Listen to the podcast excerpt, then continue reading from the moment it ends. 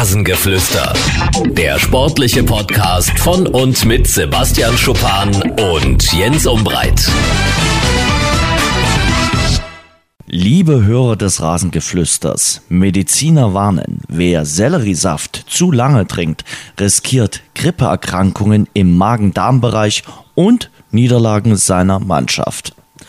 Herzlich willkommen, Sebastian Schuppan, zum Rasengeflüster am äh, Montag, den 25. März. Sebastian, die wichtigste Frage vorweg: Wie geht's?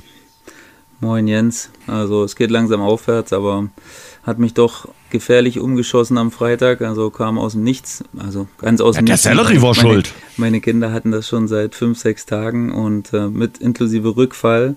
Und ähm, dann hat es mich irgendwann anscheinend auch umgeschmissen und am Freitag ist alles zum Erliegen gekommen. Da ging wirklich, kenne ich so überhaupt nicht von mir, ging wirklich gar nichts mehr und ähm, ja, seit ein, zwei Tagen geht es mir zumindest körperlich wieder okay, aber der Durchfall hält weiter an und von daher kann ich noch nicht sagen, dass es optimal ist. Okay, wenn du eine Pause brauchst, sagst du Bescheid, äh, dann nehmen wir uns die Pause. Ähm, bist du da jetzt unter Quarantäne gesetzt worden äh, in der Mannschaft und auch zu Hause? Ja, auf jeden Fall. Ich ähm, kampiere im Gästezimmer derzeit, weil alle anderen inzwischen jetzt wieder fit sind und ich der Einzige bin, der hier noch ein bisschen durchhängt. Und von daher habe ich meinen isolierten Platz im Gästezimmer und ähm, ja. Und deine Frau schreibt dir Briefe. Meine Oder äh, Frau WhatsApp. Schickt mir Nachrichten, ja, genau. was ich darf und was ich nicht darf. Also ist schon ätzend, aber ähm, ja, wie gesagt, ich bin es von mir nicht gewohnt. Ich glaube, es ist das erste Spiel seit fünf Jahren oder so, was ich was ich verpasse. Und äh, davor waren es auch vier oder fünf Jahre. Also passiert mir eigentlich wirklich sehr, sehr selten. Mein Immunsystem eigentlich top. Ähm, aber ja, irgendwie hat es mich dann doch jetzt doch aus den Schuhen geschossen und ähm, naja. Und euer so, Trainer hat sicherlich auch gesagt, äh, bleib mir ja fern, äh, sonst steckst du noch alle an. Ja, ja, auf jeden Fall. Das macht ja gar keinen Sinn. Also da noch zu kommen und jedem die Hand zu schütteln und dann zu sagen, hey, nee, es geht, geht doch nicht. Also da, das hätte auch gar keinen Sinn gemacht. Wie gesagt, Freitag konnte ich mich überhaupt nicht bewegen. Also da hat es meinen ganzen Körper komplett lahmgelegt und ähm, wie gesagt, alles andere macht ja keinen Sinn. Gestern äh, war ja nur äh, Auslaufen. Am Samstag war das Spiel. Wa- Warum soll ich da jetzt hingehen? Also das macht jetzt, das macht wirklich keinen Sinn. Solange ich noch irgendwelche ansteckenden äh, Viren in mir habe, ähm, macht das wirklich keinen Sinn. Da muss ich noch ein bisschen in Zurückhaltung äh, üben. Das finde ich sowieso. Also äh, ist mir neulich so gegangen.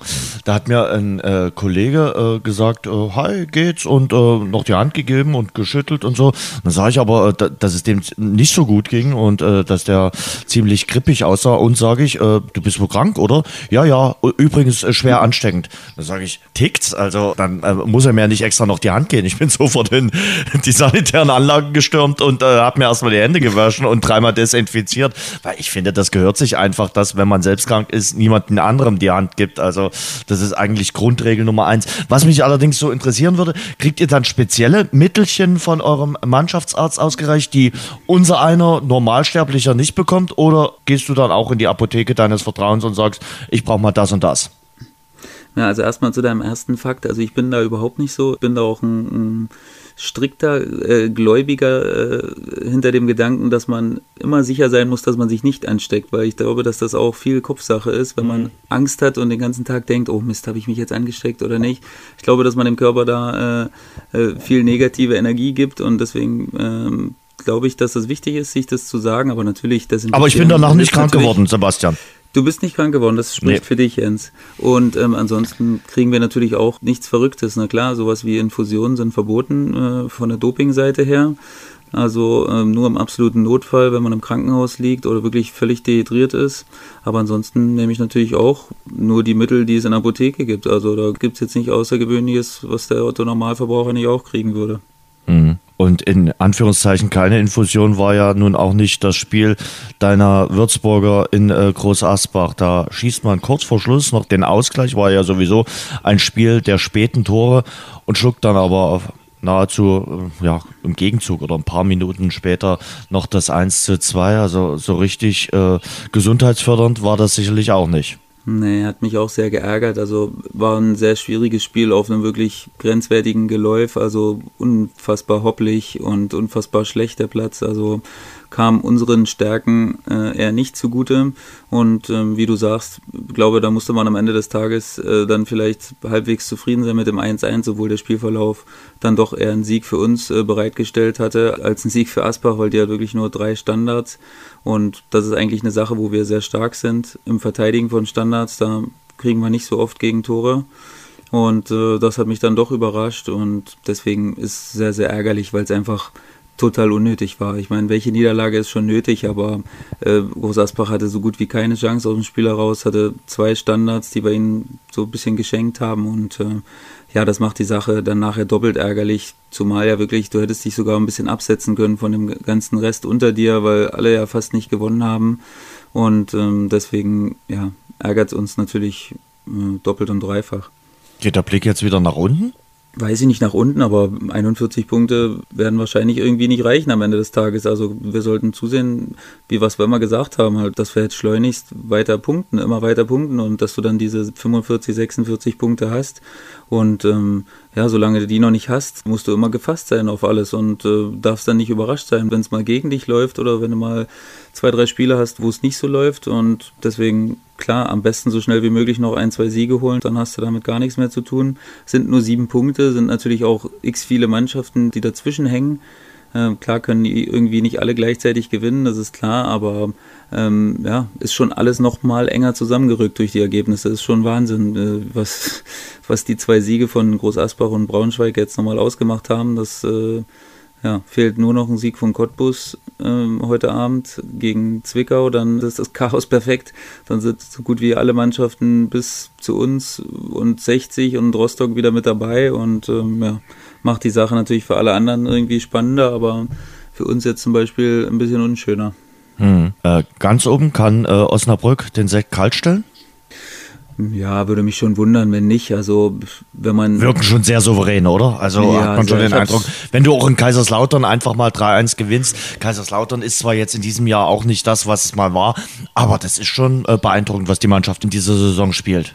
Ja, sehr. Also ich habe das Spiel auch äh, wirklich äh, 90 Minuten gesehen und hat mir schon imponiert, äh, wie sie gespielt haben. War jetzt nicht so, dass sie eine Hülle und Fülle von Chancen hatten, aber die, die sie hatten, haben sie eiskalt genutzt und ansonsten auch eine sehr, sehr gute Spielanlage. Gefällt mir wirklich. Auch auf einem schwierigen Platz haben sie es spielerisch, also ich möchte fast sagen, optimal gemacht. Und ähm, von daher, man muss ja nur mal ein bisschen rechnen. Ne? Da theoretisch reichen Osnabrück, glaube ich, drei Siege noch äh, aus den letzten neun Spielen. Ums, weiß nicht, mit, die haben jetzt schon die 60 Punkte geknackt, also mit über 70 gehst du sicher hoch. Und ähm, von daher glaube ich aber, dass sie noch mehr holen werden als die drei Siege, aber theoretisch, glaube ich, würden sogar drei Siege reichen. Schlussprogramm Lotte, dann äh, Braunschweig, Oerding, Aalen, Cottbus, Rostock, Wiesbaden, Unterhaching ich glaube, da sollten drei Siege drin sein. Also mhm. äh, die sehe ich da. Ja, also und äh, die Mannschaft macht wirklich einen, einen, guten Eindruck. Hat ja auch erst dreimal verloren in äh, dieser Saison in 30 Spielen. Das ist schon mal ein Statement, äh, was der VfL Osnabrück da setzt und es sieht wirklich so aus, als wenn äh, der VfL nach längerer Zeit mal wieder zurückkehrt in die zweite Liga. Der Karlsruher SC mit dem Unentschieden gegen Rostock okay, man hat noch drei Punkte Polster auf Platz drei. Ich glaube, man will die Relegation ganz gerne umgehen. Äh, das ist sicherlich das Ziel. Mhm. Und bei äh, Wiesbaden, wir hatten vor ein paar Wochen äh, gesagt, naja, Halle schickt sich an, irgendwie vielleicht dann doch die Relegation zu schaffen. allerdings der Hallische FC hängt so ein bisschen durch zur Unzeit. Die letzten drei Spiele nicht gewinnen können, zwei Niederlagen, ein Unentschieden. Und gerade das wichtige Spiel gegen Wiesbaden hat man verloren 1 zu 4, eine relativ deutliche Niederlage, so deutlich war es gar nicht. Aber ähm, natürlich Wiesbaden hat sich damit auf Platz 3 äh, festgesetzt und hat äh, auch drei Punkte zwischen sich und dem Hallischen FC äh, gesetzt. Das war ein sehr, sehr wichtiger Erfolg für den SVW. Ja, auf jeden Fall. Habe ich ehrlich gesagt nicht so kommen sehen, weil ja. Wien, Wiesbaden auch erfahrungsgemäß eigentlich in den letzten Jahren immer irgendwie den letzten Schritt äh, nicht gemacht hat. Und äh, nun haben wir noch nicht meinen sagenumwobenen April, den ich immer äh, vorhersehe. Der wo, beginnt wo in einer Woche. Wo die wichtigen Entscheidungen getroffen werden. Und äh, deswegen will ich jetzt auch noch nicht zu viel vorwegnehmen, weil jetzt am Sonntag spielen sie übrigens gegeneinander. Wiesbaden zu Hause gegen Karlsruhe. Also da kann sich Wiesbaden natürlich auch nochmal äh, anschicken, Platz 2 zu attackieren. Also es sind nur drei Punkte und gleiches Torverhältnis. Mit einem Sieg ja. werden sie Zweiter. Und ähm, ja, wir haben schon eine starke Mannschaft, Wiesbaden dieses Jahr, muss man, muss man ehrlich sagen. Karlsruhe ist für mich immer so eine Mannschaft, die aus wenig sehr, sehr viel macht. Also die brauchen teilweise immer nur zwei, drei Chancen, um, um ihre Tore zu machen, sind sehr erfahren, sehr abgezockt, stehen hinten gut und spielen nicht immer gut, aber gewinnen die Spiele. Das ist halt auch ein wichtiges Kriterium.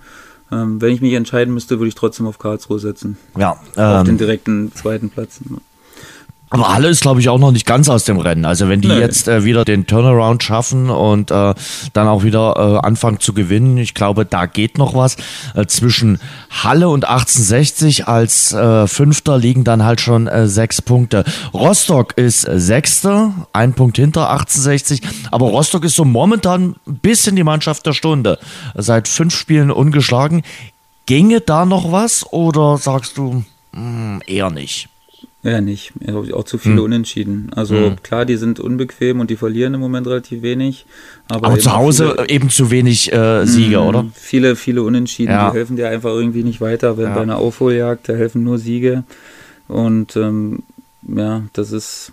Also ich würde mich echt wundern, wenn jemand da nochmal um den dritten Platz eingreifen würde. Auch 60, glaube ich. Du kannst dir ja kaum Ausrutscher erlauben. Es sind noch acht Spiele. Du musst ja sicher sieben gewinnen davon eigentlich und eigentlich darf es gar keins verlieren. Und ich weiß nicht, ob davon eine Mannschaft äh, oder ob dazu eine Mannschaft in der Lage ist. Würde mich echt wundern. Äh, kann natürlich sein. Im Fußball gibt es viele Sachen, aber äh, aktuell würde ich sagen, das machen die, die drei dann unter sich aus, wer den zweiten, dritten und vierten Platz belegen wird. Also Osnabrück dann doch schon mit dem kaltgestellten Sekt. Ähm, ja, ja, Osnabrück übrigens äh, Zweiter in der Rückrundentabelle, bestes Team aktuell Wien Wiesbaden. Und ja, das muss ja dann irgendwie auch äh, kommen, wenn man sich dort unten freirobben will. Äh, das hatte ich mir nämlich äh, vorgenommen, mal nachzuschauen. Eintracht Braunschweig aktuell äh, Dritter in der Rückrundentabelle. Also dort ist der Aufwärtstrend äh, deutlich äh, zu erkennen, aber mehrfach besprochen hier bei uns im Rasengeflüster, war eigentlich mit dem Kader dann irgendwie auch äh, so zu erwarten. Da hat es den Knopflöser ge gebraucht und die brauchten einfach mal eine Siege die haben ja dort äh, von ihrem Kader her und von ihrem Anspruch her auch nicht äh, hingehört, wo sie äh, zum Ende der Hinrunde standen. Ja, nee, also hat man erwartet, aber in der Art und Weise ist es schon nochmal noch mal beeindruckender, muss man ehrlich sagen, weil die anderen Mannschaften punkten ja auch. Ne? Ist ja nicht so, guck mal, was Braunschweig jetzt überhaupt für eine Serie starten musste, damit sie überhaupt ja. einmal überm Strich stehen. Und sie sind ja alles andere als, als gerettet gerade. Ne? Also das ähm, zeigt schon nochmal, wie überragend die Rückserie ist, die sie da spielen. Und ähm, ja, also klar, alles andere als der Klassenerhalt würde mich überraschen. Ähm, aber ich glaube, man schätzt das fast nicht hoch genug ein, was das für ein Kraftakt war, jetzt überhaupt diesen Sprung da unten raus zu schaffen. Und äh, ich glaube, die sind einfach nicht aufzuhalten. Also die schaffen das. Sechs Siege, vier Unentschieden und nur eine Niederlage. Also das ist schon äh, beachtlich, was äh, die leisten. Ähm, muss man äh, auch schon äh, ein Team, was wir häufiger in den letzten Wochen besprochen haben, muss man sich Sorgen um den KfC Oerding machen, der ja nun richtig schlecht dasteht in der äh, Rückrunde. Ähm, die haben zwar 41 äh, Punkte, aber haben eben elf Rückrundenspiele, vier Unentschieden, sieben Niederlage. Also da kein einziges gewonnen. Äh, muss man sich um die Sorgen machen, dass deren Trend so anhält und dass die möglicherweise noch geschluckt werden? Ja, weiß ich nicht. Da muss man sich genauso viel oder wenig Gedanken wie um uns machen, weil die mhm. 41 Punkte, die kann man denen jetzt erstmal nicht mehr nehmen. Ja, aber der Trend bei ähm, Oerding ist ein anderer. Ja, klar ist der Trend ein anderer, aber deswegen, irgendwann sagt man ja auch mal, wird der Trend mal aufgehoben, ne? Also dann irgendwann werden sie auch mal wieder gewinnen. Also da haben sie ja dann trotzdem irgendwie eine Qualität, die sie dann auf den Platz bringen können. Grimaldi wird langsam wieder fit, der wird sicherlich zu einem Faktor werden für Uerdingen. Und ähm, würde mich echt wundern, wenn sie da jetzt nochmal richtig arg unten reinrutschen würden. Also ich glaube schon, dass sie die ein, zwei Siege, die sie brauchen, dass sie die noch holen werden. Irgendwie. Naja, das wird auf jeden Fall äh, spannend werden. Und spannend wird es auch werden, wie sich die dritte Liga künftig äh, entwickeln wird. Es gab ja letzte Woche das Treffen der Verantwortlichen der Drittligisten und vor allem auch äh, der Regionalligisten aus der Staffel Nord, aus der Staffel Nordost und äh, der Bayern-Staffel. Und da hat man festgelegt, Nein, man wird die Staffel Nordost nicht auflösen. Finde ich auch gut, denn äh, die Regionalliga Nordost hat eine eigene Identität und ähm, das hätte auch nichts gebracht, wenn dann ein Teil der Nordoststaffel hätte in Bayern spielen müssen und der andere Teil irgendwo im Norden. Ich finde, diese Regionalliga hat es verdient, eine eigene Staffel zu haben. Aber jetzt muss man ja irgendwie einen gordischen Knoten äh, durchschneiden. Man hat vier Aufsteiger beziehungsweise vier Absteiger aus der dritten Liga und äh, bräuchte eigentlich fünf äh, Plätze dann künftig. Also es wird dann weiterhin so sein, dass ähm, ja, es einen festen Aufsteiger aus dem Westen geben wird und aus dem Südwesten und äh, die drei anderen Regionalligen müssen sich irgendwie eine Regel ausdenken und da will man dann bei dem Bundestag im Oktober eine Entscheidung fällen. Wahrscheinlich wird es dann doch wieder auf eine Relegation äh, rauslaufen. Aber es gibt eben Ideen, wie man möglicherweise dem Ganzen abhelfen kann, indem man die dritte Liga aufstockt auf 22 Teams bei fünf Absteigern beziehungsweise fünf Aufsteigern. Dann würden die Meister der Regionalliga eben aufsteigen können, direkt aufsteigen können. Oder indem man äh, die dritte Liga zweigleisig macht. Gab es ja auch mal früher. Ähm, und dass man wieder zwei Staffeln einführt. Auch dann gibt es die Möglichkeit sicherlich, äh, dass äh, die Regionalligameister äh, aufsteigen. Das ist alles nicht ganz einfach.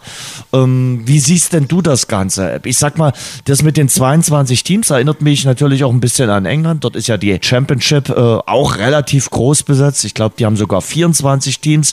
Dort gibt es x Spieltage, dann noch Playoffs und das Ganze drumherum. Mm, da gibt es also auch jede Menge Spielbetrieb. Ich sehe, wie gesagt, ein Pro und Contra auf der einen Seite gibt sehr viele Spiele, dadurch auch Einnahmemöglichkeiten für die Vereine. Auf der anderen Seite natürlich immens viele Kilometer, die man äh, zurücklegen muss. Der Stress ist ein viel, viel größerer, als äh, den man jetzt schon hat. Und äh, ja, also es ist äh, sicherlich auch bei der Kaderplanung muss man da noch ein bisschen andere Sachen berücksichtigen, wenn man wirklich so viele Termine da im Jahr oder in der Saison hat. Wie siehst du das Ganze? Ja, also ist wirklich eine schwierige Sache geworden mittlerweile. Auch wieder viele neue Vorschläge. Also zweitgleisige dritte Liga finde ich den größten Humbug, den ich jemals gehört habe, weil damit äh, nimmst du dir das tolle Produkt, was du jetzt mittlerweile hast, auch durch, äh, durch Telekom Sport, das ja wirklich jedes Spiel äh, überträgt, ähm, dann nimmst du ja komplett den Reiz. Das ist für mich absoluter Humbug. Dann nimmst du die besten Mannschaften, werden dann irgendwie aufgeteilt oder Nord-Süd oder so. Das ist doch, also das ist wirklich, davon halte ich überhaupt nichts, da will ich gar nicht lange drüber sprechen. Und Aufstockung, ja, klar, um allen gerecht zu werden, ähm, ist es nachher wahrscheinlich die, die bessere Variante, aber dann bitte ähm, würde ich mir auch wünschen, ähm, dass es diese Playoffs wie in England geben würde. Mhm. Da kannst du auch anderen, den Mannschaften noch ein bisschen Anreiz geben, glaube ich, ähm, weil dann natürlich eins und zwei geht direkt hoch und drei spielt gegen sechs, vier spielt gegen fünf und dann gibt es mhm. ein Finalspiel um den Aufstieg. Ist natürlich für den äh, dritten dann nochmal mehr Belastung. Ist klar, der hätte, der müsste sonst die Relegation gegen den Zweitligisten spielen. Nun muss er nochmal gegen die eigenen ran. Aber ähm, gut, ich glaube, dass das zur Attraktivität irgendwie nochmal äh, beitragen würde. Und Würdest dann du dann den äh, dritten, also der sich über die Playoffs äh, qualifiziert, auch nochmal gegen den drittletzten der zweiten Liga spielen lassen? Nee, nee, dann müsste die Relegation abgeschafft werden. Also die Relegation dann zwischen äh, dann zweiter und dritter wirklich, Liga. Hm. Genau, dann müssten drei wieder absteigen aus der zweiten Liga, was wahrscheinlich auch wieder ultra kompliziert ja. ist, weil das gar nicht gehen würde. Das ist ja dann wieder was anderes und äh, wahrscheinlich wird darüber nicht mal nachgedacht. Aber ich finde das wirklich gut, weil du dann den anderen Mannschaften einfach noch ein bisschen mehr Anreiz geben würdest, weil du musst ja dann noch einen Absteiger mehr wieder akzeptieren. Dann steigen fünf Mannschaften ab. Das wird dann brutal. Du hast 42 Spiele plus diesen ollen Pokal, den ja immer spielen musst ähm, was ja auch nochmal fünf, sechs, sieben Spiele sind. Ähm, je nachdem, in welchem Bundesland du spielst und ob du Freilose hast oder nicht, äh, dann sind wir auch schon fast bei 50 Spielen. Dann spielst du vielleicht noch DFB-Pokal, da kannst du auch noch ein, zwei Mal spielen. Also dann hast du viel weniger Regenerationsmöglichkeiten als Mannschaften, die sonst 50 Spiele haben. Ähm, das passt dann für mich hinten und vorne nicht so richtig. Da müsste schon ein arger finanzieller Ausgleich für die Drittligisten ähm, gemacht werden. Und ähm, von daher weiß ich nicht, da hat wahrscheinlich jede Variante hat sein Für und Wider. Aber wenn du mich jetzt äh, fragen würdest, würde ich dann wahrscheinlich eher für die Aufstockung sein, als dafür die dritte Liga zu zweiteilen. Also das macht für mich überhaupt keinen Sinn. Und ähm, ich würde eher sogar sagen, im Zweifelsfall würde ich so weitermachen wie jetzt, wie, wie es jetzt gerade aktuell ist. Der Toto-Pokal in Bayern wird vom Kollegen Schupan als Oller-Pokal bezeichnet. Also über euren Ollen-Pokal kannst du dich für den DFB-Pokal qualifizieren und möglicherweise dann mal gegen den FC Bayern spielen. Also sei doch nicht so despektierlich gegen euren Toto-Pokal. Und ihr spielt nee, ja bald am 9. Äh, April 18.30 Uhr gegen Unterhaching. Ihr habt es ja immerhin ins äh, Halbfinale geschafft. Also wie gesagt, es ist durchaus die Möglichkeit gegeben, dass in äh, der nächsten Saison die Würzburger Kickers auch im DFB-Pokal wieder dabei sind. Na klar, das wollen wir natürlich auch, aber das bedeutet natürlich alles äh, mehr Aufwand. Und ich in Bayern ist der Pokal halt wirklich halt wirklich eine andere Sache, als äh, dass Lautern jetzt zum Beispiel in Rheinland-Pfalz oder Rostock in MacPom irgendwie machen muss. Ne? Da äh, hast gefühlt nur Verbandsligisten und ähm, hier hast du dann schon nochmal eine andere Herausforderung. Und ähm, ja, musst jetzt natürlich nochmal in der Liga, dann hast du nochmal eine englische Woche mehr. Und ähm, ja, wie gesagt, wir spielen gegen Unterhaching. Ist schwierig und deswegen ist das schon ein Spagat, den man dann machen müsste bei einer noch größeren Aufstockung der dritten Liga. Zurück nochmal zu unserer 22er Liga. Also ich fände das äh, auch dann soweit ganz okay, wenn du es, wie du es auch gerade gesagt hast, äh, mit den äh, Playoff-Plätzen macht, weil äh, ähm, ich finde, sonst gibt es für viele Teams wirklich möglicherweise ab April gar keinen Anreiz mehr, weil die dort oben sind dann weggezogen und Platz 6 hat man aber immer noch vielleicht im Blick. Also und, und der ist dann vielleicht auch gar nicht nur mit dem Fernglas im Blick, sondern da hat man vielleicht noch ein Ziel als Tabellenelfter. Aber Ansonsten könnte es schwierig werden. Und so äh, könnte ich mich damit dann auch anfreunden. Aber wir beide, Sebastian, entscheiden das dann am Ende nicht. 0, 0, das, entsche das, entscheiden äh, die Herren äh, des DFB. Und ich sag mal so, da gibt es dann noch ganz andere Interessen. Also da spielen nicht nur Playoffs eine Rolle, sondern da spielen auch dann die einzelnen Landesverbände eine ganz, ganz wichtige Rolle. Und am Ende kommt dann ein ganz neues System heraus, von dem wir beide heute am Montag, dem 25. März, noch gar nichts wissen. Also da dürfen wir uns überraschen lassen. Was ich allerdings gut fände, ist, dass äh, der Meister der Regionalliga einfach aussteigen muss. Also das haben wir aber hier schon mehrfach betont, auch im letzten Herbst betont. Das kann einfach nicht sein. Du spielst eine richtig gute Saison, gewinnst deine Regionalliga und dann am Ende irgendein äh, Elfmeterschießen, du hast vielleicht zweimal unentschieden gespielt, hast vielleicht auch in den Relegationsspielen nicht verloren und dann im Elfmeterschießen versagen deinem defensiven Mittelfeldspieler die Nerven und äh, dann steigst du deshalb nicht auf. Und dann ist, ist alles kaputt, deine ganze Saison. Nee, das kann es ja nicht sein. Das kann es nicht sein, aber ich finde trotzdem, dass äh, sich auch einige Regionalliga-Verbände sich da auch mittlerweile ein bisschen zu wichtig nehmen, weil Welcher? Ähm, jeder, nee, allgemein, jeder, es will ja keiner von seinen Standpunkten abrücken. Und keiner ist kompromissbereit in irgendwelche Richtungen, weil so kann es nicht gehen. Also Aber wie wolltest denn du den Nordosten? Es ging ja wohl nur darum, den Nordosten aufzuspalten. Das fände ich, äh, warum muss denn der Nordosten jetzt aufgespalten werden? Hätten doch nee, mal nee, ich sag ja, ich Wir hatten das ja auch schon mal gesagt. Also, ja. Dass der Nordosten dabei ist, aber ich sage einfach, dass kaum jemand bereit ist, Kompromisse einzugehen, dass dann nicht auch mal äh, ein anderer Verband sagt, ja, vielleicht äh, können wir das so und so aufteilen, vielleicht gibt es da eine sinnvollere mhm. Geschichte, weil am Ende haben bis jetzt, muss ich ganz ehrlich sagen, äh, sind die Drittligisten auf die Regionalliga zugekommen, haben gesagt, okay, wir machen jetzt mal einen Absteiger mehr, was natürlich für viele eine Katastrophe ist und was du jetzt auch siehst, ist brutal der Abstiegskampf.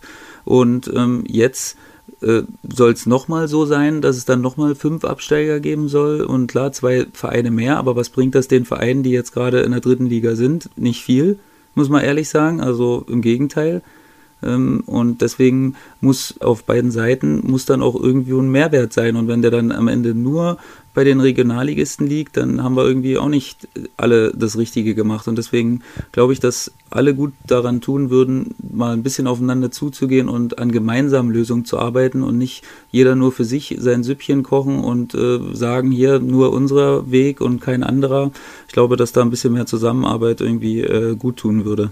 Ich denke mal, im Herbst beim DFB-Bundestag werden da Entscheidungen getroffen werden Aber ich bin der festen Meinung, dass die Meister der Regionalligen äh, aufsteigen müssen und äh, ja eigentlich äh, das Recht haben sollten, dann in der dritten Liga zu spielen, ohne Relegation. Dann kommen wir mal zur Nationalmannschaft äh, und diesem äh, 3 zu 2 Sieg gestern in den Niederlanden. Ich würde sagen, das war ein Statement-Sieg äh, der Mannschaft von Joachim Löw. Wichtiger Erfolg natürlich äh, für den Bundestrainer beim schwersten Gruppengegner in Amsterdam gewonnen. Erster Sieg in den Niederlanden seit 1996. Äh, die Kollegen der Bild haben dann getitelt Yogis Zauber Zittersieg. Äh, man kann äh, eigentlich sagen, das war eine blitzsaubere erste Halbzeit, sehr verdient geführt durch die Treffer von Sané und Gnabry. Das sah richtig gut aus und dann das typische Bild der deutschen Nationalmannschaft, dass man es momentan nicht so richtig hinbekommt, zwei gute Halbzeiten zu spielen. Das war ja auch schon im Testspiel gegen Serbien zu sehen. Und da kamen die Niederländer dann wesentlich besser ins Spiel, natürlich auch durch das schnelle Anschlusstor unmittelbar nach der Halbzeitpause und äh, dann der Ausgleich und da hast du dann schon gemerkt, dass sie da ein bisschen ja gezittert haben und äh, gebankt haben. Und dann macht Nico Schulz äh, das 3 zu 2 quasi mit dem Schlusspfiff. Unverdient war es sicherlich nicht, aber schon ein bisschen glücklich auch, oder? Mm, ja, na klar, wenn du in der 90. nachher das Tor machst, ist er irgendwie immer ein bisschen glücklich, ähm, weil klar, so Lucky Punches, da kannst du natürlich nicht mehr großartig reagieren, jetzt aus Holländer Sicht, aber hat mir viel Respekt abgenötigt, muss ich sagen, wie Yogi und die Jungs das angegangen sind. Sehr, sehr mutig von Anfang an, auch äh, Goretzka immer mal wieder vorne reingeschoben, um, um hoch zu pressen, um die Holländer gar nicht groß ins Spiel kommen zu lassen.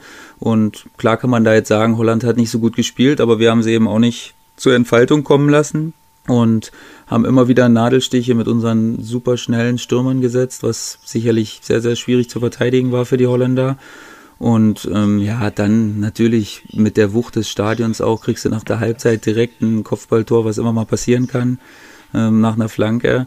Und ähm, dass, dass die Mannschaft dann mal ein bisschen schwimmt, das habe ich jetzt gar nicht so schlimm gesehen. Also klar haben die Holländer dann richtig Druck gemacht. Wir sind kaum noch hinten rausgekommen, haben wenig Entlastung ähm, hinbekommen, aber haben es eben dann geschafft, dass es nur 2-2 stand. Und dann so die letzten zehn Minuten wir, hat man gemerkt, wie wir uns langsam wieder vorgepirscht haben. Immer weiter. Gündogan äh, war dann für mich auch ein wichtiger äh, Spieler, der immer mal wieder ein überraschendes äh, Pässchen gespielt hat.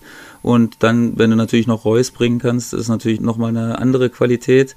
Und ähm, der dann mit dem überlegten Pass auf Schulz, der von hinten durchgelaufen ist und ähm, der mir sowieso sehr, sehr gut gefallen hat, ähm, den ich sehr gut einschätze aktuell. Und ja, Mut wurde belohnt.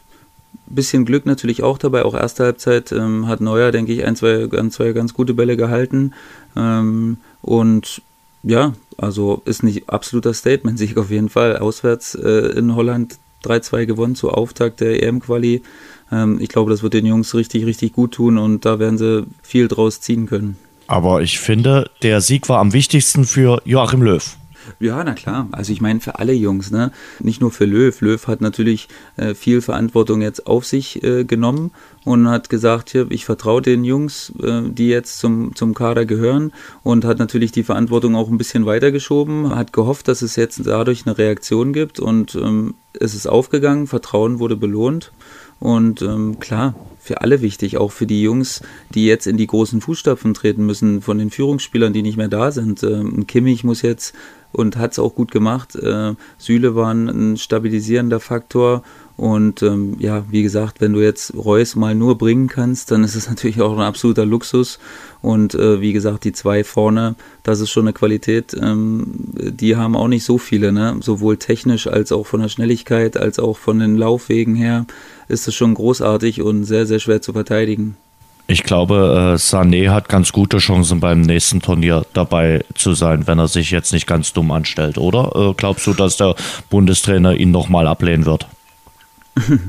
Kann ich mir beim besten Willen nicht vorstellen, aber ähm, ja, wir wissen halt nicht, was dazu so richtig geführt hat, was da nun wirklich los war. Und ähm, vielleicht werden wir es irgendwann mal genau herausfinden, wo da genau das Problem lag, aber er hat natürlich Qualitäten, auf die du niemals verzichten darfst. Ähm, aus reiner fußballerischer Sicht her, was da noch anders gelaufen ist, wie gesagt, sei dahingestellt. Aber der Junge, der kann schon klickern. Und äh, ja, damit hat man glaube ich, einen großen Schritt gemacht in Richtung Europameisterschaft. Wir waren uns ja eh einig, äh, dass die deutsche Nationalmannschaft, egal wie, sich für das Turnier qualifizieren wird, was ja dann 2020 in äh, ganz Europa ausgetragen wird. Ich glaube, was er jetzt den Griff kriegen muss, ist äh, die Geschichte mit den zwei unterschiedlichen Gesichtern, oder? Also das ist in den letzten Spielen schon relativ auffällig gewesen, dass man ja es nicht geschafft hat, zwei gute Halbzeiten zu spielen. Ja, also klar kann man und muss man wahrscheinlich jetzt bei dem Spiel, das Serbien-Spiel habe ich ehrlich gesagt gar nicht gesehen, weil mich das wirklich überhaupt nicht interessiert hat. Ähm, aber das Spiel jetzt, ähm, Holland ist natürlich auch super stark, ne? Also mit dem, mit dem Publikum im Rücken nachher sind sie natürlich echt gedrückt und da kann es auch mal sein, dass du einfach mal eine halbe Stunde lang hinten drin stehst und nicht groß rauskommst und den Druck über dich ergehen lassen musst. Ähm, ja, deswegen, also sehe ich so ein bisschen differenziert. Ich denke, das kann schon mal passieren, weil wir, wie gesagt, nicht gegen Laufkundschaft gespielt haben, sondern gegen eine Mannschaft, die absolut top besetzt ist und gespickt mit Leuten ist, die auch sehr, sehr gut drauf sind dazu noch. Ne, nicht nur von der reinen Qualität, sondern auch von einem, vom Ist-Zustand, vom jetzigen Zustand her sehr gut drauf sind und ähm, deswegen ist der Sieg nicht hoch genug zu bewerten. Nicht durchdrehen jetzt, äh, aber das war schon sehr, sehr wichtig. Nicht nur für Yogi, sondern für die ganze Nationalmannschaft war es wirklich super wichtig. Ja, ich glaube für äh, die jungen Spieler, gerade die äh, noch nicht so viele Länderspiele haben, war das wirklich so ein äh, schmeißen in ein kaltes Becken, ne? einfach mal durchschwimmen, sich durchbeißen. Und das haben sie recht ordentlich da gemacht äh, gestern Abend in Amsterdam. Das muss man wirklich äh, so sagen. Jetzt wird schon wieder ein, ein neuer Youngster ins Gespräch gebracht, äh, der auch bei der U21 schon für Furore gesorgt hat. Florian Neuhaus äh, spielt bei Borussia Mönchengladbach, letzte Saison in Düsseldorf gespielt. Ist das für dich aus deiner Sicht ein Kandidat, der demnächst auch mal eine Chance im DFB-Team verdient hätte?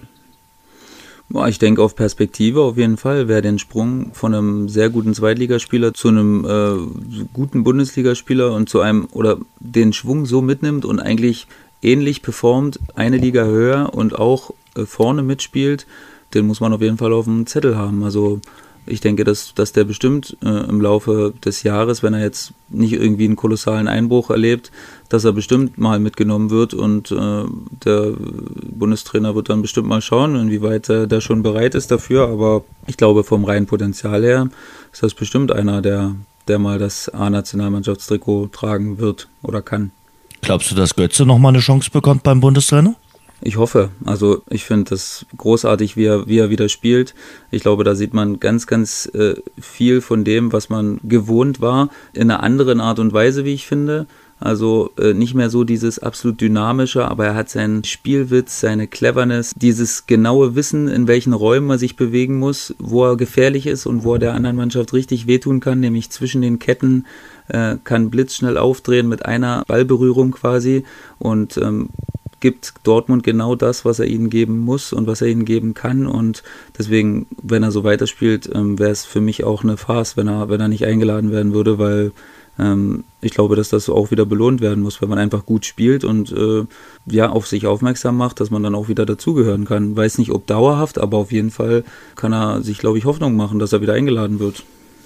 Na, mal schauen. Also, das wird auf jeden Fall spannend. Du hast gesagt, du hast das äh, Spiel in Wolfsburg äh, gegen Serbien nicht gesehen, aber du hast sicherlich äh, mitbekommen, was sich da rund um das Spiel getan hat, was sich da im Stadion getan hat.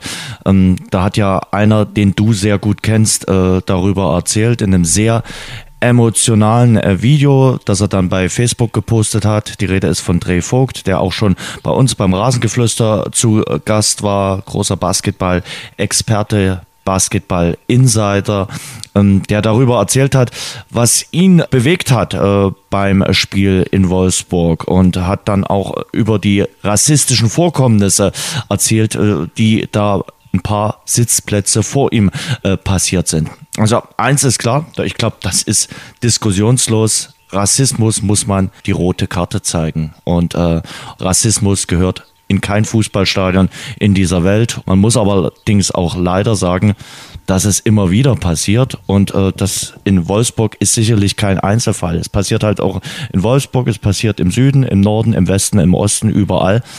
Aber man muss sicherlich äh, darüber auch mal reden und äh, ich finde, wenn der DFB-Integrationsbeauftragte dann danach sagt, man sollte sich dem entgegenstellen, aber dem Ganzen gleichzeitig nicht zu viel Beachtung schenken, weiß ich nicht, ob das die richtige Herangehensweise ist. Die Rede ist von Kakao, der ja selbst mal Nationalspieler war. Ich finde auch, dass sich schon einiges gebessert hat in den äh, letzten Jahren, äh, was das Thema betrifft. Hm, frag mal den äh, Vater von Leroy Sané, wie der in den 90er Jahren teilweise äh, in den äh, Stadien angefeindet wurde oder was der sich anhören musste.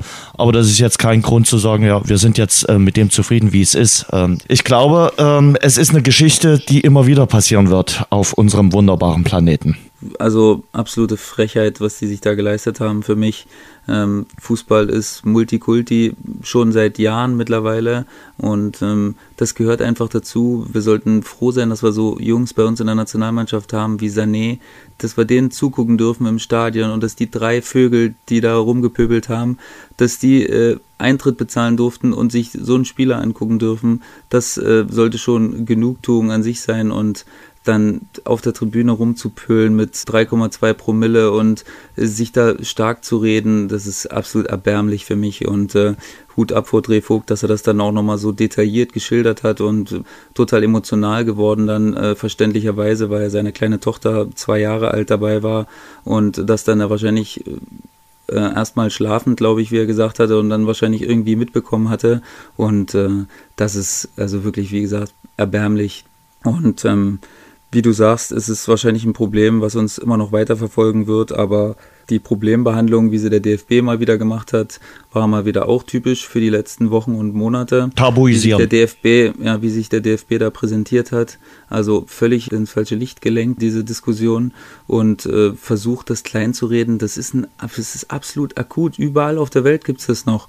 Und äh, nur weil es das noch so oft gibt, braucht man nicht sagen, dass man das irgendwie klein redet oder so. Du musst jede kleine Sache, da musst du entgegenfeuern, bis es nicht mehr geht. Und wie, wie gesagt, ich hätte gewünscht, dass der ganze Block aufsteht und die drei eigenhändig rausschmeißt aus dem Stadion. Und ähm, das wäre mal ein Zeichen gewesen, aber dass er da alleine, äh, der Familienvater mit dem Kind auf dem Arm, dass er der Einzige ist, der da was sagt, das ist wirklich auch, äh, wie gesagt, ich habe auch geschrieben, schämt euch für alle, die, die da drum gesessen haben. Ähm, da wären nicht viele Leute vonnöten gewesen, um die drei in die Schranken zu weisen. Ähm, und ähm, das macht die Sache noch trauriger und ja, wie gesagt, ich glaube, du, man muss jede kleines Vorkommnis muss man entschieden zurückweisen und man kann es auch nicht oft genug sagen, meiner Meinung nach. Also das ist wie gesagt, erbärmlich gewesen. Ja, habe ich mir auch überlegt, Sebastian. Dann fragst du dich, na, wenn du im, in einem Fußballstadion bist und äh, vielleicht Freunden oder mit Bekannten, äh, stehst du dann auf und sagst, hey Jungs, äh, reißt euch jetzt hier mal zusammen? Schon ja. selber erlebt, dann äh, begibst dich in eigene Gefahr. Du das, alleine. Das kann natürlich sein, das kann natürlich sein, aber du, es ist ja auch immer so eine Art äh, Gruppenzwang, der dann entsteht. Ne? Ja. Wenn einer aufsteht, dann stehen vielleicht auch noch zwei, drei weitere auf. Ne? Und ich glaube, dass, dass da einfach viel zu viele Leute Angst haben davor, dass das nicht passiert. Das passiert 100 Prozent. Wenn einer von den dreien auf jemand anders losgegangen wird, dann will ich mal sehen, ob der Rest der Tribüne da nicht die Leute irgendwie auseinandergezogen hätte und da für Ordnung gesorgt hätte. Also da gehe ich schon vom gesunden Menschenverstand aus, ehrlich gesagt, dass man sich für die, die das Richtige tun, auch einsetzt. Und ähm, ja, na klar, erfordert das auch immer Mut. Das ist logisch, ne? Also äh, da ist der Erste, der den Stein zum Rollen gebracht hat, war Dreh Vogt und die anderen hätten nachziehen müssen. Das Schwierigste war eigentlich gelegt. Und zwar, dass sich jemand dagegen äh, gewehrt hat. Und dann hätten wahrscheinlich nur, wie ich gesagt habe, nicht mehr so viele nachziehen müssen und das hätte schon gereicht und die wären entweder abgehauen oder wären ruhig gewesen.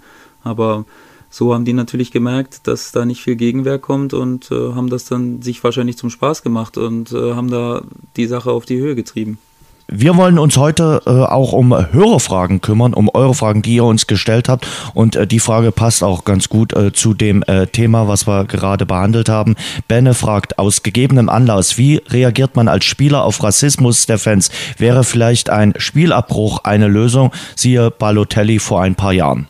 Hm, ja, ist natürlich eine drastische Maßnahme, aber würde wahrscheinlich äh, auch zu einem Umdenken vielleicht stattfinden, weil das will natürlich im Stadion keiner, ne? dass das Spiel abgebrochen wird, weswegen man ins Stadion gekommen ist, weswegen man Sachen auf sich genommen hat, um dahin gehen zu können. Und wenn das dann durch irgendeinen Idioten, der irgendwas reinschreit oder durch ein paar Leute, wenn das dann dazu führt, dass das Spiel abgebrochen würde, weil die Spieler einfach nicht mehr weiterspielen, also ich glaube, das wäre schon ein starkes Statement, ehrlich gesagt. Also das wäre, glaube ich, schon eine Sache, die funktionieren würde.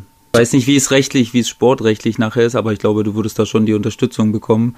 Wer das dann nicht unterstützt oder wer da dann sagt, okay, ihr wolltet nicht mehr spielen, deswegen kriegt er die Punkte abgezogen, ähm, weiß ich nicht, ob sich das äh, am Ende dann jemand trauen würde, das zu machen, weil das würde wahrscheinlich doch wieder zu, zu harten Gegenwind führen und deswegen glaube ich, dass das schon eine Maßnahme wäre, die man, die man mal äh, ins Auge fassen kann, wenn das wirklich nochmal so akut äh, hervorgebracht werden würde.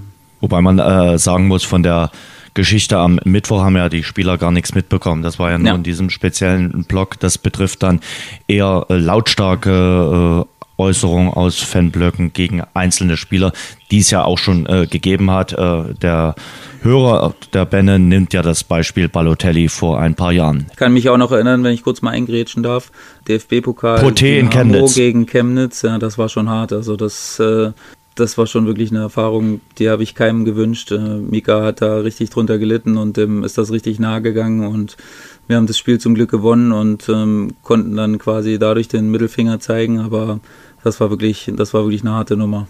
Mario hat uns gefragt, der hat uns eine E-Mail äh, geschrieben. Mich würde interessieren, ob an Sebastian schon mal jemand herangetreten ist äh, in Sachen Wettbetrug oder ob er in seinen Mannschaften Erfahrung gemacht hat, ob da gewettet oder gezockt wird. Also ist mir noch nicht aufgefallen, dass mal jemand an mich oder irgendwelche Mannschaftskameraden, zumindest soweit ich weiß, rangetreten ist, um irgendwelche Spiele zu verschieben ist mir wirklich nicht bekannt und ähm, dass hin und wieder mal gewettet wird äh, von Jungs, ist glaube ich bekannt. Man darf nicht auf die eigenen Ligen tippen oder auf die eigene Liga, in der man spielt.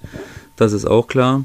Und äh, ansonsten, ja, gibt es natürlich welche, die machen das ein bisschen intensiver und einige machen es gar nicht. Und ähm, ja, deswegen heben wir uns da jetzt nicht so viel von der grauen Masse auch ab. Also klar gibt es welche, die das gern machen und die auch viel Zeit damit verbringen, aber ähm, wie gesagt, auf die eigene Liga tippen ist nicht erlaubt und ähm, macht, soweit ich äh, das mitbekommen habe, auch keiner. Und deswegen ähm, ist es, wie gesagt, eine Sache wie bei vielen anderen Menschen auch. Philipp fragt, wer ist für euch die Nummer 1 im Tor des DFB? Terstegen. Ja, das ist eine schwierige Entscheidung. Ich habe ja schon gesagt, dass man Manuel Neuer jetzt nicht automatisch äh, an Nummer 2 setzen muss, nur weil Terstegen jetzt gerade in diesem Moment vielleicht besser drauf ist. Ähm, ja, ist echt eine schwierige Entscheidung. Ich würde jetzt gerade eben sagen, ich würde Neuer am Tor lassen. Hm. Der mit 32 Jahren nicht aussortiert wurde und Spieler, die unter 30 Jahren sind, sind aussortiert worden. Aber der Bundestrainer hat ja seit äh, gestern alle Argumente auf seiner Seite. Von daher gibt es da momentan sicherlich erstmal kein Gegenargument. Für mich ist trotzdem Ter Stegen aktuell der beste Keeper und der beste sollte auch spielen. Äh, auch wenn Manuel Neuer gestern speziell in der ersten Halbzeit sicherlich äh, sehr gut äh, gehalten hat. Korn Cola fragt, äh, wie nimmst du als aktiver Spieler das Thema Fanszene und Ultras wahr? Informiert man sich als Spieler über fanpolitische Fragen? Freust du dich auf bestimmte Szenen während einer Saison und spricht man auch im Team darüber? Ja, auf jeden Fall. Also es kommt natürlich immer ein bisschen drauf an. Als jüngerer Spieler habe ich mich ehrlich gesagt damit noch nicht so richtig beschäftigt. Ähm, war ich froh, dass ich meine eigenen Sachen im Griff hatte und äh, war froh, dass ich meine Leistung irgendwie auf den Platz gebracht habe. Aber klar, umso älter du wirst, umso mehr Einfluss du hast in der Mannschaft und ja, desto mehr kommst du natürlich auch mit den führenden Kräften der Fans zusammen und ähm, kannst natürlich auch ein bisschen besser nachvollziehen, was, was manchmal in denen vorgeht. Und ähm, das hat schon bei Dynamo angefangen, dass wir uns da eigentlich regelmäßig ausgetauscht haben im Mannschaftsrat mit dem engsten Kern der Fans und, und da auch ein bisschen die Interessen ausgetauscht haben und hat sich in Bielefeld weitergezogen. Da hatten wir auch einen sehr engen Austausch mit den Fans, haben immer versucht, äh, auch Feedback aus der Mannschaft zu geben und äh, andersherum und die haben versucht, uns Feedback zu geben. Was ich auch immer gesagt hatte, ich glaube letzte oder vorletzte Woche, weil das für mich wirklich was bringt. So ein Dialog unter der Woche, wo alle ein bisschen runtergekommen sind, wo man dann mal wirklich die Fakten sich auch äh, ruhig mal an den Kopf hauen kann ähm, auch mal hitzig diskutieren kann, kein Problem, aber dann sind zumindest alle halbwegs beruhigt und können, können konstruktiv diskutieren. Und ähm, hier in Würzburg ähm, äh, ist es auch so. Also wir haben uns jetzt auch wieder regelmäßig getroffen und ähm, versuchen da natürlich ähm, immer mal wieder reinzuhorchen, was kann man besser machen, was, was macht man als Mannschaft vielleicht falsch manchmal, wie kann man sich als Mannschaft nach dem Spiel besser verhalten, so dass äh, alle Interessen auch gewahrt sind und dass, dass man einfach dem anderen auch ein gutes Gefühl gibt und einfach auch äh, sich interessiert für die Belange der Fans. Ich glaube, dass das sehr, sehr wichtig ist, dass man oder dass die Fans merken, mit, mit den Jungs kann ich mich dann vielleicht auch eher identifizieren, wenn die sich damit oder wenn die sich mit unseren Problemen auseinandersetzen.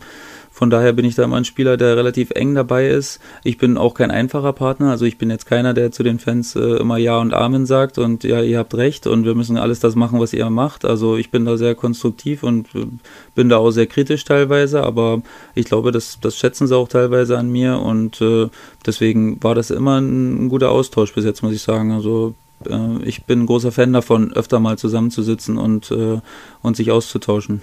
Wie äh, die Kraft äh, der Fans ist, das haben wir ja an diesem Wochenende bei Hannover 96 gesehen. Äh, jahrelang haben die für ihre Interessen gekämpft. Äh, jetzt haben sie viele Mitglieder in den Aufsichtsrat von Hannover 96 bekommen. Es gab ja da auch immer den äh, Kampf gegen Martin Kind und äh, der wird sich jetzt wohl im Endeffekt als erfolgreich für die Fans äh, darstellen. Wir machen weiter mit unseren äh, Hörerfragen. Luwinensieger, ich hoffe, ich habe es richtig ausgesprochen, fragt, wer war diese Saison von den Gegnern der individuell beste Spieler in der dritten Liga und gibt es in Liga 3 einen neuen Hakan Canaloglu? Hm, das ist echt eine gute Frage. Da habe ich mir auch keine Zeit gehabt, darüber Gedanken zu machen, ehrlich gesagt. Da muss ich mal eine Sekunde in mich gehen. Ähm, wenn ich jetzt als Innenverteidiger davon ausgehe, wer war der unangenehmste Stürmer, gegen den ich diese Saison gespielt habe? Auch wenn es unpopulär ist, würde ich jetzt schon sagen, ähm, Poiré von Karlsruhe, weil der so ein gedrungener Typ ist, sehr, sehr einen tiefen Schwerpunkt hat und ähm, mit seinem Körper gut arbeitet und gleichzeitig aber auch nicht so langsam ist und einen guten Schuss hat und auch einen guten Torriecher. Also von daher würde ich sagen, das war sehr unangenehm, gegen den zu spielen. Das äh, ist mir noch im Gedächtnis geblieben. Und ob es einen neuen Chalanoglu gibt, schwer zu sagen. Es ist es kann sein, dass Leute aus der dritten Liga sofort in der ersten Liga irgendwo funktionieren oder in der zweiten Liga. Und es ist echt schwer. Also ich fand relativ gut, muss ich ehrlich sagen, äh, Uaim von Osnabrück. Das ist so ein kleiner Dribbler. Der hat auch nicht immer 100% gespielt, aber gegen uns war er am Hinspiel schon relativ gut. Ähm, weiß ich nicht, ob der so einer sein kann, aber ist jetzt gerade im Moment mal der, der mir einfällt, weil der auch noch relativ jung ist belassen wir es mal dabei. Dave Star fragt, wieso berichtet man als Reporter aus dem Trainingslager nicht, dass Lasch trainiert wird, sondern erzählt das erst zwei Monate später, wenn der Trainer ein anderer ist? Na, was sagen wir da, Herr Schuppan? Nee, das musst du ja sagen, jetzt, oder? Die ist doch gestellt. das war mir schon klar. Ich habe es versucht. Ähm, ich will mich hier jetzt nicht freisprechen, aber ich kann äh, schon für mich in Anspruch nehmen, dass ich äh, A, die Arbeit von äh, dem Vorgänger von Christian Fjell, also von Mike Walpurgis, immer recht kritisch gesehen habe. Und äh, ich arbeite ja für einen Hörfunksender und äh, bei Radio Dresden auch schon beim Spiel in Heidenheim. Und das war das zweite Spiel in der Restrückrunde, das zweite Spiel 2019 in Live-Kommentar gesagt habe dass man äh, die Arbeit im Trainingslager jetzt auf dem äh, grünen Rasen sieht. Und wir haben äh, auch nicht erst in der letzten Woche darüber erzählt, ähm, dass im Trainingslager aus meiner Sicht zu wenig trainiert wurde. Jeder sieht das anders. Es sahen auch ein paar Spieler anders.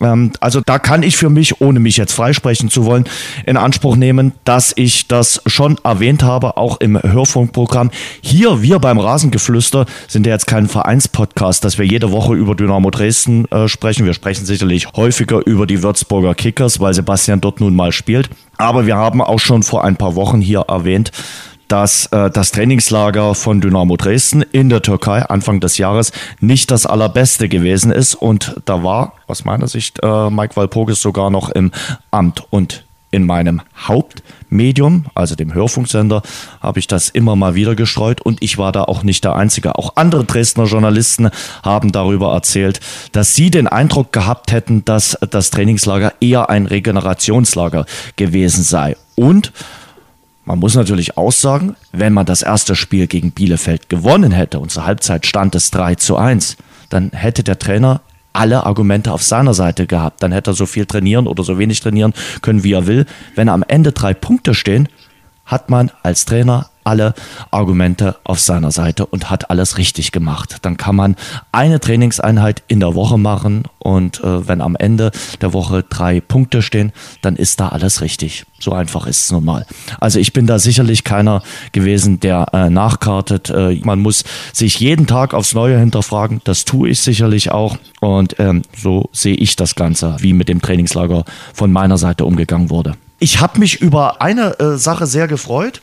Und zwar war das ein Tweet, den habe ich bei uns beim Rasengeflüster am äh, Freitag gelesen.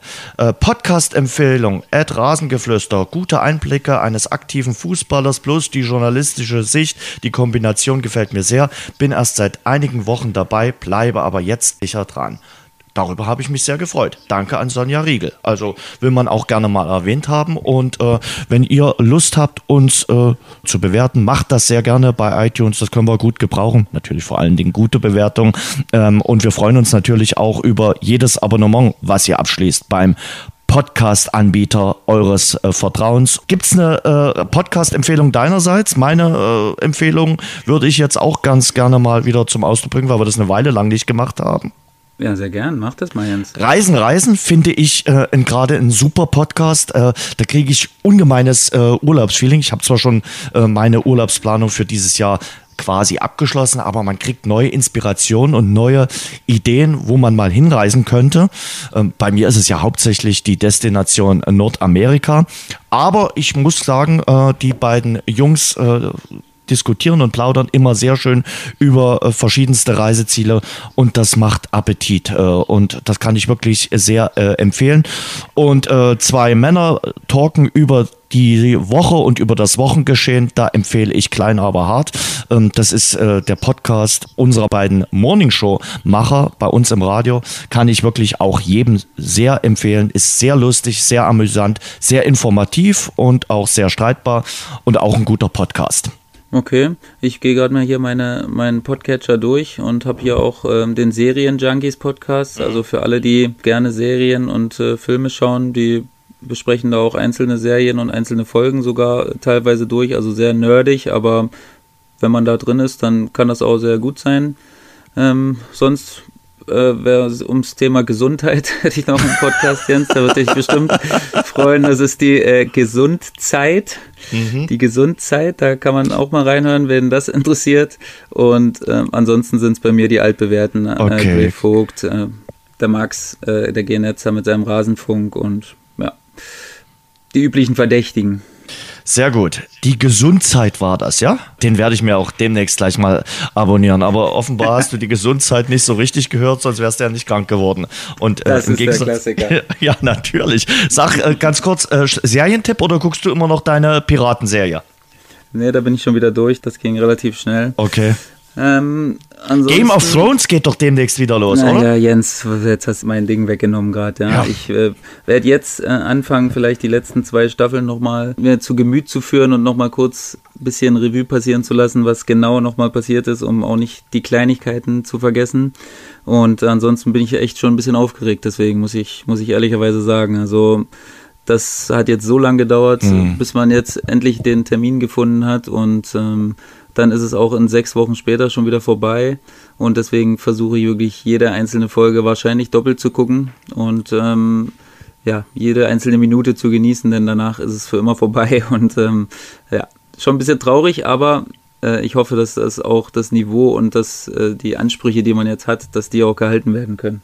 Ihr könnt euch die Frage beim nächsten Mal sparen. Warum guckt der Herr Fußballreporter kein Game of Thrones? Nee, gucke ich wirklich nicht. Also ich bin ja bei Serien sowieso äh, nicht ganz so angefixt wie äh, der Kollege Schupan. Ich bin auch noch einer der wenigen Erdenmenschen, der noch kein Netflix hat. Also muss ich ehrlich mhm. zugestehen, aber so ist es nun mal. Und äh, ich komme trotzdem ganz gut aus.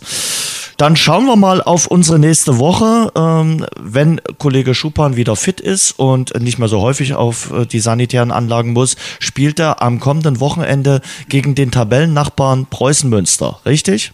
Gut, Richtig. Davon gehen wir mal aus am äh, kommenden äh, Samstag um 14 Uhr. Meine Fußballwoche beginnt bereits heute Abend. Es geht nach Zwickau-Eckersbach, Ostduell, FSV Zwickau gegen Energie Cottbus. Und dann muss ich eine Woche warten bis zum nächsten Fußballspiel, aber dazwischen hören wir uns noch. Dann geht es nächste Woche in den Schacht zum Spiel Erzgebirge Aue gegen Dynamo Dresden. Und dann wird sich zeigen, was das Kurztrainingslager gebracht hat. Denn Dynamo Dresden war ja in der vergangenen Woche im Kurztrainingslager. Ich schlage vor, wir hören uns äh, nächsten Montag wieder. Ohne Aprilscherze mhm. oder bist du ein großer Fan von Aprilscherzen? Das werden wir sehen, Jens, bei der Folge. Ob ich da vielleicht mal einen platziere. Da bin ich schon sehr Aber gespannt. Aber eigentlich nicht. Eigentlich nee, nicht. Das überlassen wir vielleicht auch den anderen. Möglicherweise fällt uns noch was an, wobei es gibt auch wirklich brutal schlechte Aprilscherze, wo man so richtig schon merkt, ja, haha, ich habe mir äh, da was ausgedacht und äh, das soll jetzt irgendwie lustig sein. Aber wir gucken mal.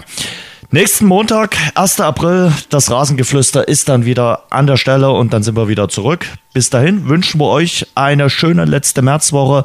Ich hoffe, das Wetter wird wieder richtig schön. Heute ist es eher durchwachsen.